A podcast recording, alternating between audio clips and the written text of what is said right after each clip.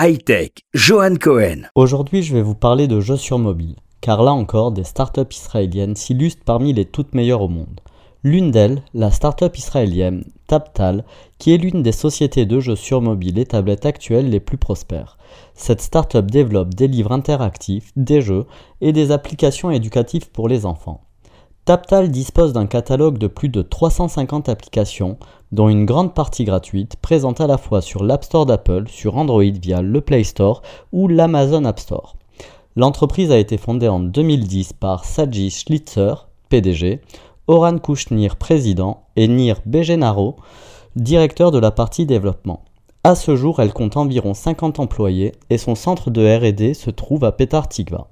Ces applications sont généralement conçues pour des enfants âgés de 7 à 13 ans. Ce catalogue a été établi par la société en seulement 3 ans, imaginez.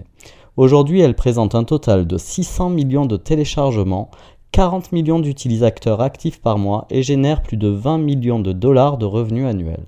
Dernièrement, TapTal a atteint le top classement des téléchargements toutes plateformes confondues et le fameux site Apani place la startup parmi les leaders du secteur, à côté d'Electronic Arts, Rovio, le fameux éditeur d'Angry Birds, ou encore de Kings, auteur du fameux Candy Crush. N'hésitez pas à aller télécharger un de leurs jeux et à nous donner votre avis.